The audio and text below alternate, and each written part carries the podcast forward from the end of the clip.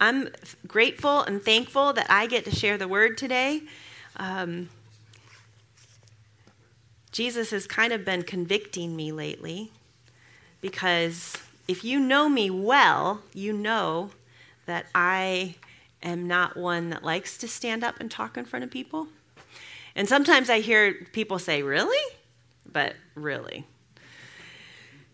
But he's been convicting me lately and really just saying, You have an opportunity that you were given. And I don't know why sometimes, probably just because I was born in it. And if you don't know, my dad was the pastor and started the church a long time ago when I was just a little girl.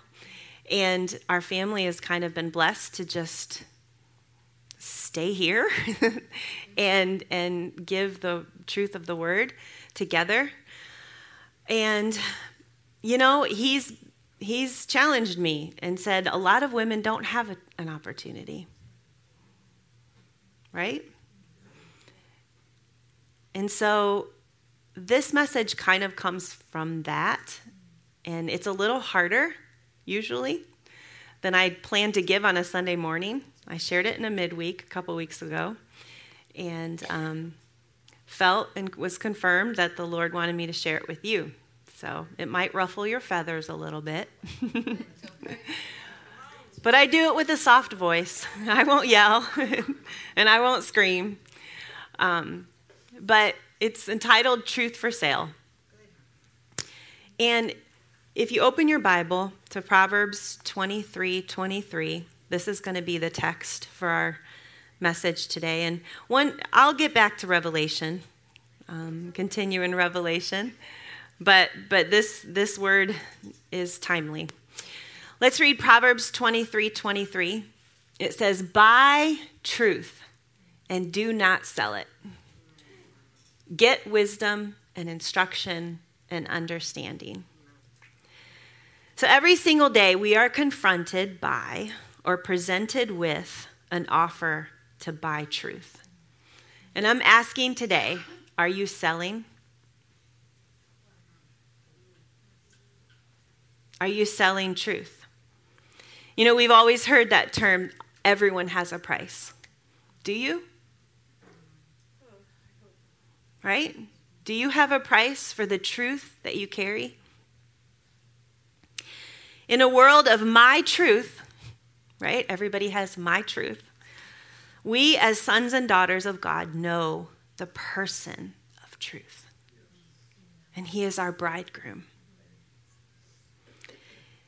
And just knowing who he is is not enough. He requires us to live in truth. Jesus is our way, our truth, and our life. And something's happening in the kingdom right now where there's a shifting. There's a there's a shaking. You know, a sifting like you put something in that sifter and there's a sifting. And Jesus is challenging us to stand for truth and to not sell it. We are being called to walk in truth, and that means walking in Jesus. Truth is absolute. Amen. You ever heard that? Truth is absolute. Truth is actually defined as the true or actual state of a matter, a verified or indisputable fact, proposition, or principle. It's reality.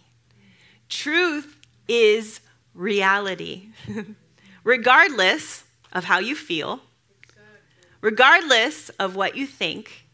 Truth never changes, does it? It remains true. In Philippians 2 9 through 11, and you're going to, we'll read a little bit of scripture here today, so I hope that's okay. but it says, For this reason also, God highly exalted him and bestowed on him the name which is above every name so that at the name of Jesus, every knee will bow. Of those who are in heaven and on the earth and under the earth, and that every tongue will confess that Jesus Christ is Lord to the glory of God the Father. That is truth. Jesus Christ is Lord is never changing, right? That is the absolute truth that we build our existence on. Regardless if we agree, believe, or understand, He is still Lord. It says every tongue will confess and every knee will bow, not just us in this room, but every person on earth, right? Jesus is Lord is absolute truth. You know, about 30 or 40 years ago, we all began to hear the term relative truth. Remember? I think I was in school, and I remember every the alarms going off. They're teaching them relative truth. They're teaching them relative truth because relative truth is the belief that truth changes based on how the individual understands it. So how you understand truth is your truth. No. There are no absolute truths in relative truth. They believe that you have your truth and I have mine. And the one reason that relative truth is so attractive to people is that they can create their own reality. We can't create our own reality. One that frees them to do whatever they want. Paul warns Timothy that this idea will even seep into the church. And that's found in 2 Timothy 4. Jot it down so you can read it because I don't think I have a screen for that one. But it says, For the time will come when people will not put up with sound doctrine. Sound doctrine is truth, right? People won't put up with it, but instead, to suit their own desires, they will gather around them a great number of teachers who will say what their itching ears want to hear. So the popular teachers, right, the ones that crowds gather, not all of them, please don't, you know, not all of them, but people gather the teachers that will say what their itching ears want to hear. They will turn their ears away from truth and turn aside to myths. And Paul is warning Timothy that this is even going to happen in the church. But each of us are responsible to hold fast to absolute truth. And this absolute truth is only found in God's Word. And in God's Word, He tells us who He is, He tells us who we are, and He tells us what we are supposed to be doing here on this earth. Absolute truth. Amen? So we see the teachers, sometimes on Instagram, sometimes, you know, wherever, and the prophets giving us watered down versions of the gospel that props up self absorbed Christianity at worst and spoon feeds us character development at best. We need to be taught the truth of the Word of God. We need to be taught sound doctrine. We have to teach the Bible. We have to be ready to eat the Bible. Anybody heard of the carnivore diet? right? Meat for breakfast, meat for lunch, and meat for dinner. That's the this is the diet that we need. steak, right? Give me steak for breakfast, steak for lunch, and steak for dinner. We need the truth of this word. The danger is that when truth becomes relative in a society, absolute truth is then viewed as oppressive, as confining, as burdensome. And there is a day coming very soon that we are going to experience this in our own lives. This is the blueprint of a totalitarian state. Truth is relative only to the political power and the control of the government. We saw this in Germany, Russia, and China. Totalitarianism. It's a form of government that theoretically permits no individual freedom and that seeks to subordinate all aspects of individual life to the authority of the state. We've seen this happen in history over and over and over again. And I know some of you are squirming now because I actually said totalitarianism in church.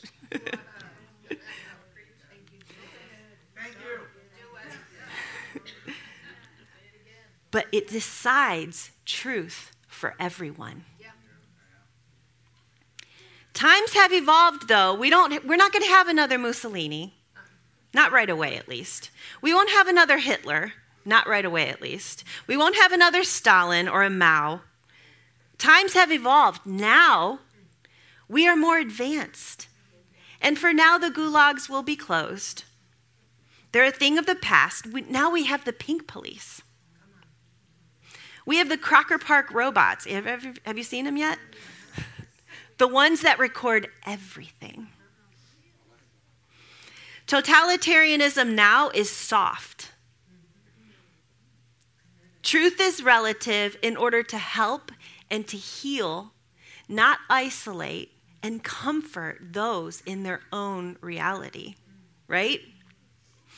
And it's directed, it's therapeutic, and it's directed through organizations and institutions and corporations.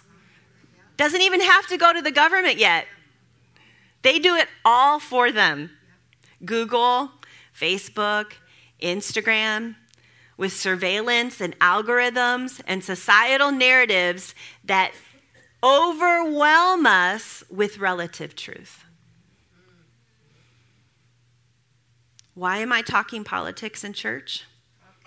Because it's truth. We have to be willing to talk and dissect absolute and relative truth so that we know where we are going and we know where we are walking. Amen? It's time to walk in truth. You know, there's this term, and I read this book, and, if you're interested in, it's called Live Not by Lies by Rod Dreher. And they're actually getting ready to make a documentary about this book. This author, he interviews a number of people who lived behind the Iron Curtain Czechoslovakia, um, Hungary, Russia, in the time where they were making their stand against communism. He explained a term called Ketman. Anybody heard that term before? I had never heard it before. Ketman. And this term, it's a hard definition to explain, but it basically describes when you have an inward resistance, when you don't agree, you have an inward resistance, but on the outward, you kind of go along with the ideology or the rule or the truth right, of communism because you just want to get along. You don't want to deal with people getting mad at you. You don't want to lose that relationship. You just you just go along to get along. Anybody ever feel that way? I mean, I'll be honest, I do. I have. Ketman has challenged me because it's a dangerous way to live our life because we basically sell our soul in order to keep the peace. And more and more and more Christians are, are, being, caught, are being told to do this. It's maybe not out loud, but we're not allowed to speak what we really think, right? We're not allowed to speak God's word in truth. We feel like we have to be quiet. We feel like we have to dumb it down. We have, feel like we have to say, okay, well, I can't say that here. Right?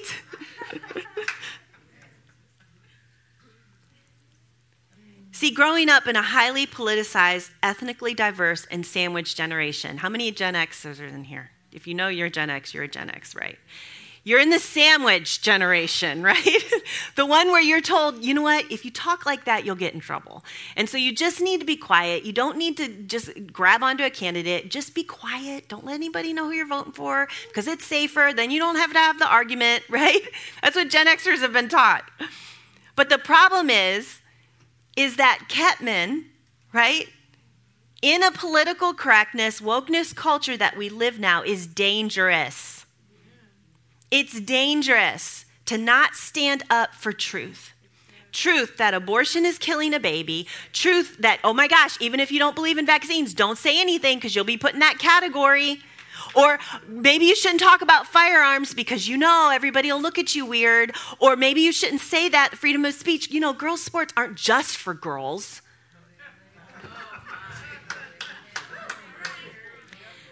Your friendships are on the line, your job is on the line, your reputation is on the line, your influence is on the line, and we don't want to sacrifice all that for truth.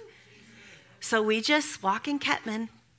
We're just, we're inside, we're not agreeing, but outside, we're just going with the flow.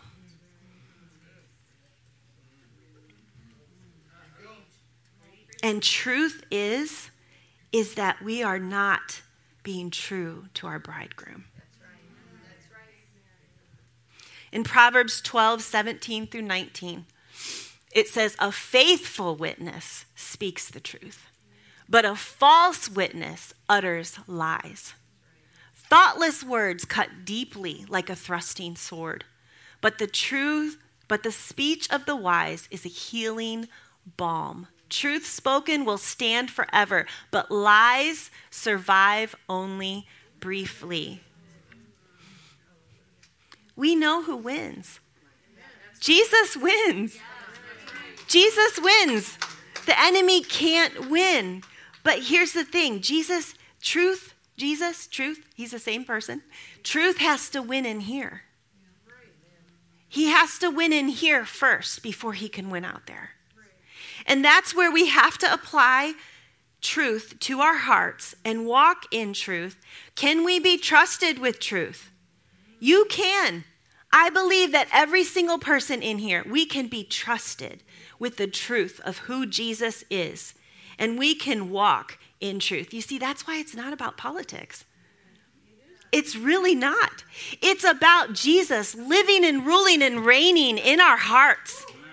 And as we walk out into this world that we live in, whether it's our job, whether it's raising a family, whether it's running a business, we live and walk in that truth, who is Jesus Christ. Alexander Solzhenitsyn. Did I say it right? Yes, pretty good. Anybody heard of him? In the 1970s, he was a prisoner in communist Russia. And he, after he was um, exiled to the US, he wrote an essay back to the communist people because he knew that they couldn't just stand up and take over the government on their own. He knew that it was it was a collective effort. He knew that it would have to be a work of the Lord, basically, right? That would come in and would, would break down that iron curtain. And we lived in that generation. I remember when my dad went over to Russia right after the Iron Curtain was down, and him and Steve Witt ministered to the people, and they had stadiums and salvations happening. I remember this, right? We lived through this. This was a miracle, but when Alexander came here, he wrote this essay back to them, and he suggested these things. And so when I read these things, I don't want you to think just in the natural, think in the spiritual too because we have an enemy in the spiritual realm that, want to keep, that wants to keep us living lies that Jesus already set us free from. So, number one, he said, You will not say, write, or affirm or distribute anything that distorts the truth. Think about that naturally and spiritually. What is in our mouth? What is in our mouth that we are saying? Are we stating the truth of the word? Are we saying lies? When we say, "Oh my gosh, I'm so depressed, I'm so broke, I'm so lonely, I'm so I'm so worthless," right? No, we, we're going to say the truth, but in the natural realm as well. Number two, will not go to a demonstration or participate in a collective action unless we truly believe in the cause. Number three, will not take part in a meeting in which the discussion is forced and no one can speak the truth. Number four, will not vote for a candidate or proposal he considers to be dubious or unworthy. Number five, will walk out of an event as soon as they hear the speaker utter a lie, ideolo- ideological drivel, or shameless propaganda. And number six, will not support journalism that distorts or hides the underlying facts. And I would add one more will not support any corporation that propagates lies. How we as Christians live out these suggestions are determined by both our understanding of the scripture and the personal Holy Spirit that lives inside of us, right? We don't have a list of rules. I'm not going to tell you you're sinning if you go to Starbucks, but there are other coffee. There is other coffee.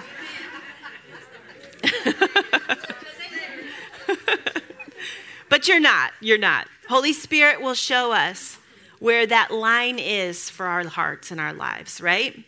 Will we live in truth? No matter what, we will not live out Ketman. So we're going to talk today about what does truth lived out look like. And the reason why, and this is this is I hope that I can just be honest with you guys today. The reason why I'm preaching this on a Sunday morning, because these messages are a lot more fitted towards Wednesday night services. but I'm preaching this now is because if we don't talk about it now, when are we going to talk about it? Seriously. Like, why do you think they tried to shut us down? Because they don't want truth to be vocalized out into our families, into our churches, into our neighborhoods. We have to speak the truth while we have time to speak the truth. So, what does truth live out look like? It looks like, and this is going to sound so simple, but it's not. It's so powerful. It looks like families and life groups as resistance cells families and life groups as resistance cells, resisting the lies of the enemy. What are the lies of the enemy? That masculinity is toxic, that feminism is the way to go, that children are a hassle. We, as families and life groups, have to model moral courage for each other. We build strong families, right? Guys, and I don't know if there's many single guys in here, but if you're single, marry the girl, right? marry her. Work hard. Work hard. Have lots of babies. After the wedding. well, marry her. That's what that was first. and be faithful to her, right? Be faithful to her. Girls, pray for your husband. Don't criticize him. Keep love and grace on your tongue and make your home beautiful. And teach your children about Jesus. This is resisting the lies of the devil. This is resisting the work of the enemy in our life. He wants to break up our family because family is the glue to culture and society. We resist the devil when we grab our wife by the hand and we pray for her. We lead our kids in prayer. Resistance also looks like love and unity. Hannah Arendt said that what prepares men for totalitarianism is that loneliness has become an everyday experience. In a world of great connectivity, we are lonely and isolated, starved of deep connection of soul with one another. They just want to separate us and put us in groups. You belong here, and you can't talk to them over there. They belong over here, and they belong over here, and you all can't talk to each other because you might realize that you love each other, right? You might realize that God loves all of you, and you might come against us. Love and unity. Jesus said, Father, make them one, even as you and I are one. This community is not meant to be done this way. Church, I'm talking about church. We shuffle in to big rooms and we stare one way. And then as soon as we say amen, we shuffle out and we're alone all week. That's not what it's supposed to be like. We're supposed to bond with one another, love one another, pray for one another, eat with one another. Come on, chili, right? This is why we're constantly screaming to you get in a life group, be discipled by somebody, get that young person and disciple them. Read the Bible with them, go to coffee with someone, cry with one another, share stories. Every single one of us should be in a discipleship relationship because this is resistance. We're resisting the work of the enemy, both in the natural realm and in the supernatural spiritual realm. This is living in truth. Resistance looks, resistance looks like freedom. When I say freedom, I mean studying the word together. Do you know what ensures freedom? This right here. This ensures freedom, the truth. I love the story. Um, Dr. Sumrall, for some of you guys that don't know Lester Sumrall, he was my dad's spiritual father, mentor. And Dr. Sumrall, he was a huge, huge um, father of the faith.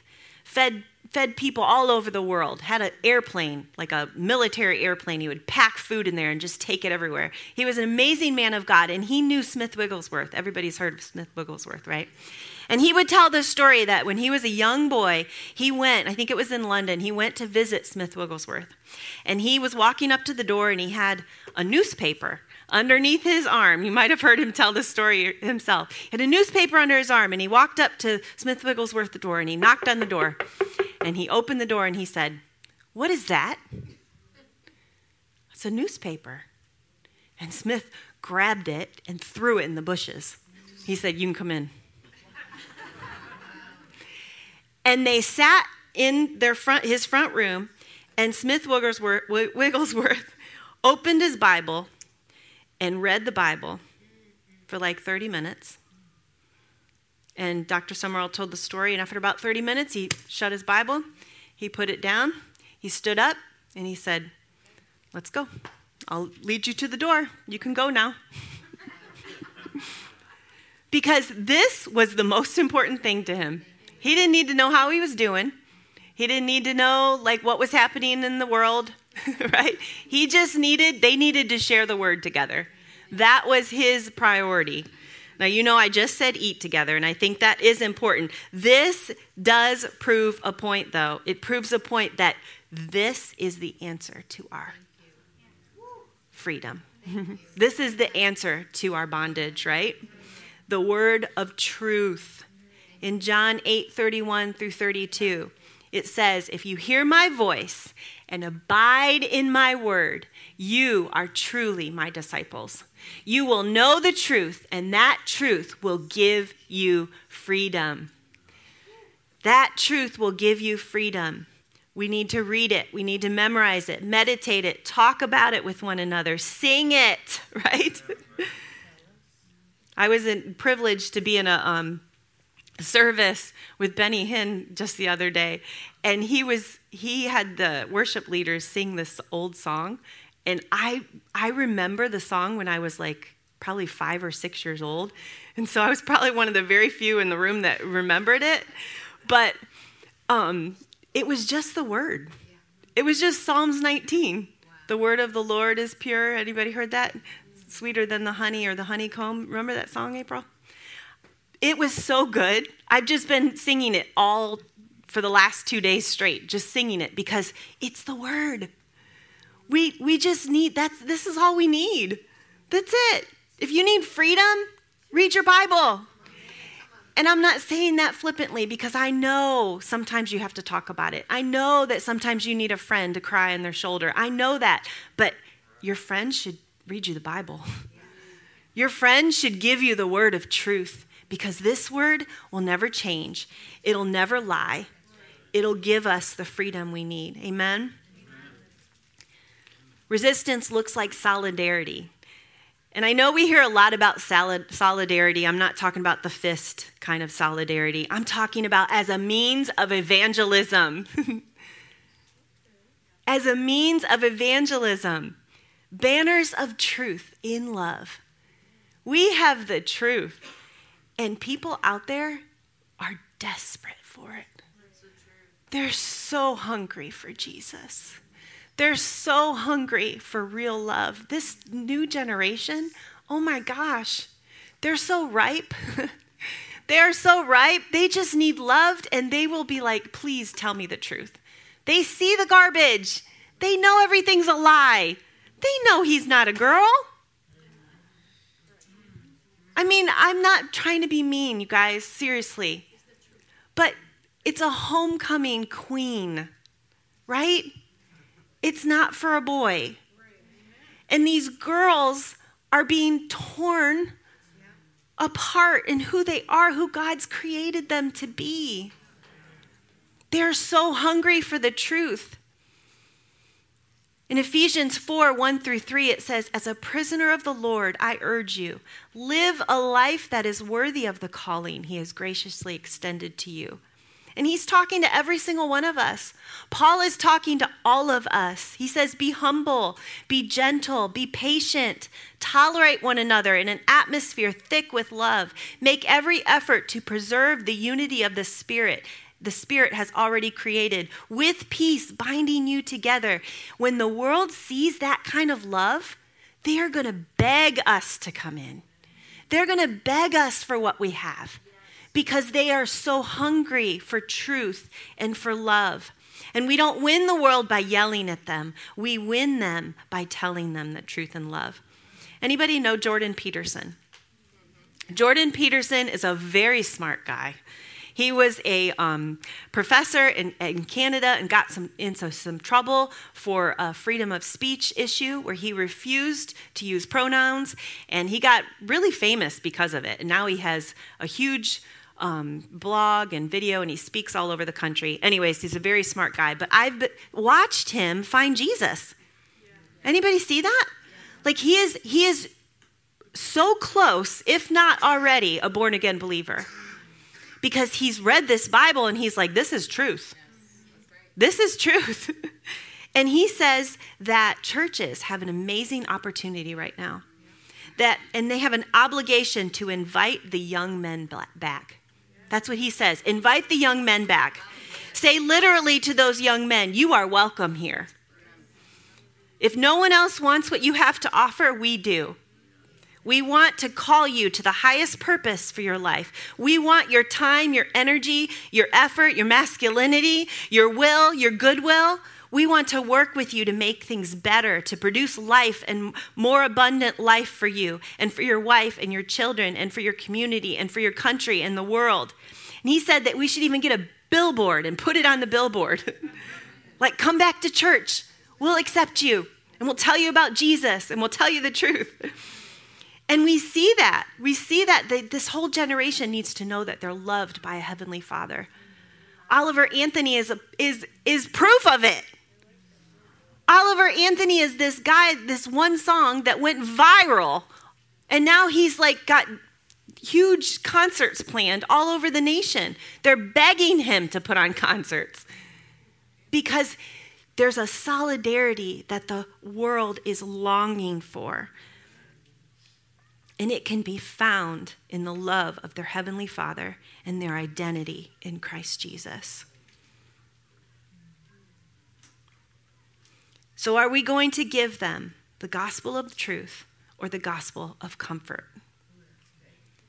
Each one of us must choose the gospel of truth over the gospel of comfort.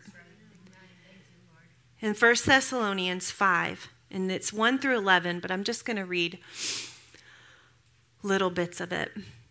In verse 2, it says, For you yourselves know full well that the day of the Lord is coming like a thief in the night.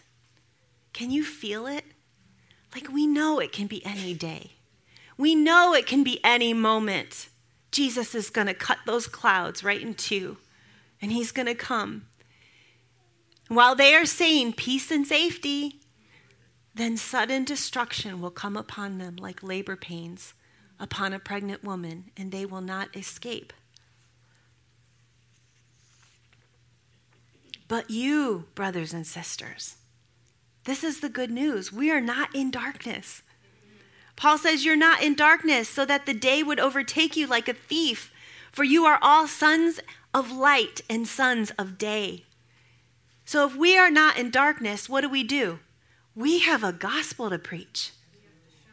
We have a gospel to preach. We have to be the light in the darkness. We have to be the one voice that will say the truth, that will tell the truth. It's not all peace and safety. You can't live like you want to live. That's not reality. That's not truth. You have to make a choice to live by the word of God. Says that we have to be alert and sober. That means we have responsibility to the gospel of truth. For God has not destined us for wrath, but for obtaining salvation through our Lord Jesus Christ. He died for us. He died so that we could know the truth, so that we would be awake. Now we have a responsibility to live out that truth and put it on our lips. The gospel is good news. And the good news is truth. We've mixed up faith with prosperity and peace and safety. And that era, let me just make an announcement that era is over in the kingdom. The era is over. The gospel of truth, the gospel, it's time to preach the gospel with a backbone.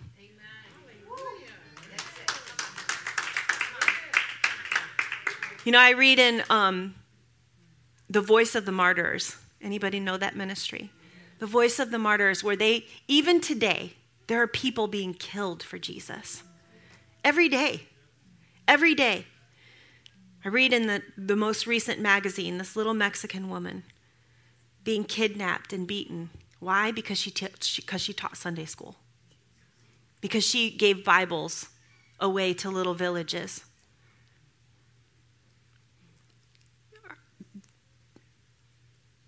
There was nothing wrong with her faith. Are you kidding me? She may have the strongest, biggest faith of anyone we've ever met before, right? It's a gospel of truth. The Benda family was one of the dissidents in the communism regime in Czechoslovakia.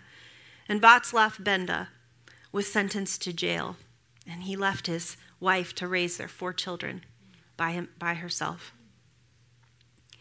And after a few years in jail, he was told by the regime that he could renounce his religion and stand against communism, and he would be exiled with his family to the U.S.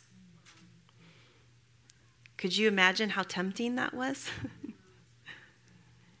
and he went and he sent word to his wife, and he said, Should we do it? I mean, you're by yourself, you're raising these four kids. And she said, No. No. Don't sell out your truth. Don't sell it, she said. And he stayed in jail until the Iron Curtain fell and he was finally released. Could we do that? Could we make a stand in faith that says, I'm not going to back down from truth? I don't care what it costs me.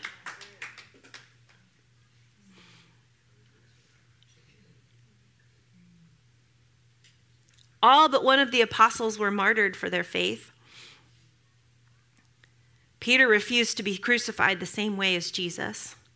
You know, John was the one that didn't that wasn't martyred, but they did try to boil him a few times.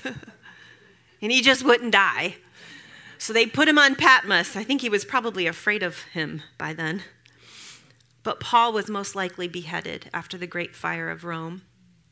And Nero was believed to have started that fire so that he could rebuild the way he wanted to. Hmm. Yeah. For the preservation of great deception, truth will always suffer great persecution. When there are a lot of lies out there, truth will be persecuted. Will we stand or will we sell? Truth will always triumph.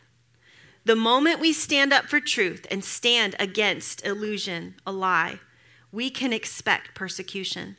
But this is not a faith problem. It's actually quite the opposite. This is a faith triumph. Those who are willing to endure persecution for the truth have the greatest faith. That little woman down in Mexico, she's an unknown hero, right? You know, it's almost embarrassing, my experience so far with persecution. it's like I don't even want to read it, Adrian. I got a few mean comments for burning my shoes. Some of you might be mad at me today. Probably not, though, because you guys are pretty amazing. You would have gone a long time ago.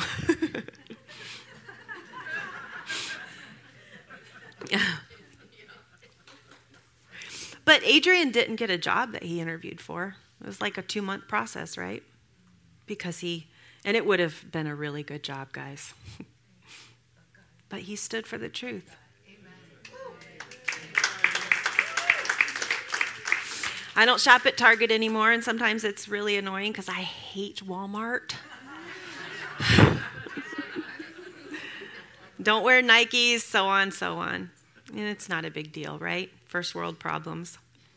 It's like first world persecution. but when we are faithful in the little things, we build strength to be faithful in the bigger things. Luke 16:10 he says the one who is faithful in a very little thing is also faithful in much. Do we think that when it's all of the sudden in our face that we're going to confess Christ? If we can't take the little stands now, we have to build up our faithfulness. We have to begin to draw the line now so that we can stand in the face of persecution. But we don't have to fear. We are marked with truth. Did you know that you are marked with truth? In Ephesians 1 13 and 14, and I'm closing, I have two more scripture verses. It says, Because you too have heard the word of truth, the good news of your salvation, and because you believed in the one who is truth, your lives are marked with his seal. Isn't that good news? Like we are marked with his seal. This is none other than the Holy Spirit who was promised as the guarantee toward the inheritance we are to receive when he frees and rescues all who belong to him. To God be all praise and glory. We can declare that I am marked with the seal of truth. Every one of us in here has been marked with the seal of truth. And now we have a responsibility to the gospel of truth. Paul commissioned Timothy, and he said, Timothy, I need you to lead in truth. And today, I believe God is commissioning us to lead in truth, to lead our families, to lead our friends, our coworkers, that there would be lights like flaming fires of truth everywhere we go you know, I can just imagine as we walk out this building, as we go out these these little driveways, we are spreading out. and it's like the fire of truth, the fire of Jesus spreading out all over our neighborhoods and our communities and our workplaces. And if we stand for the truth of the gospel, Jesus will be glorified. But he also wants to give us the gift of discernment because it is easy to be deceived. And this is why this is so important. Because if this is hidden in our hearts, it's easier to spot a lie. It's easier to spot a lie. In 2 Timothy 2:15, and Dave if you don't mind coming, it says, Timothy, do everything you can to present yourself to God as a man who is fully genuine. You are real. You are true, right? A worker unashamed of your mission, a guide capable of leading others along the correct path defined by the word of truth. So this morning, I want to pray for you. I want to pray that this campus and every campus in Church on the North Coast and every other church that confesses Christ right, would be a pillar of truth in this community. A pillar of truth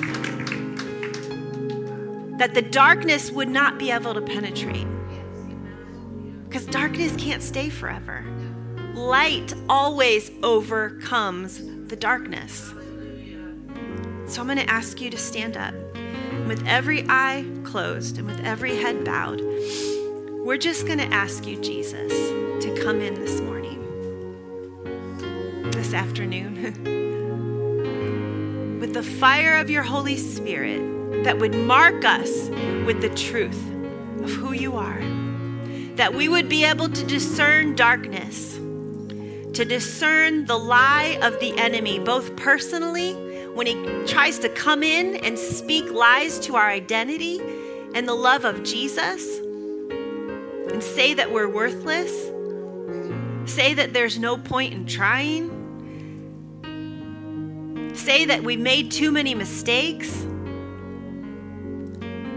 or if the lies are more community broad, trying to wiggle their ways into our public school systems, into our children's books, into our sports, into our government.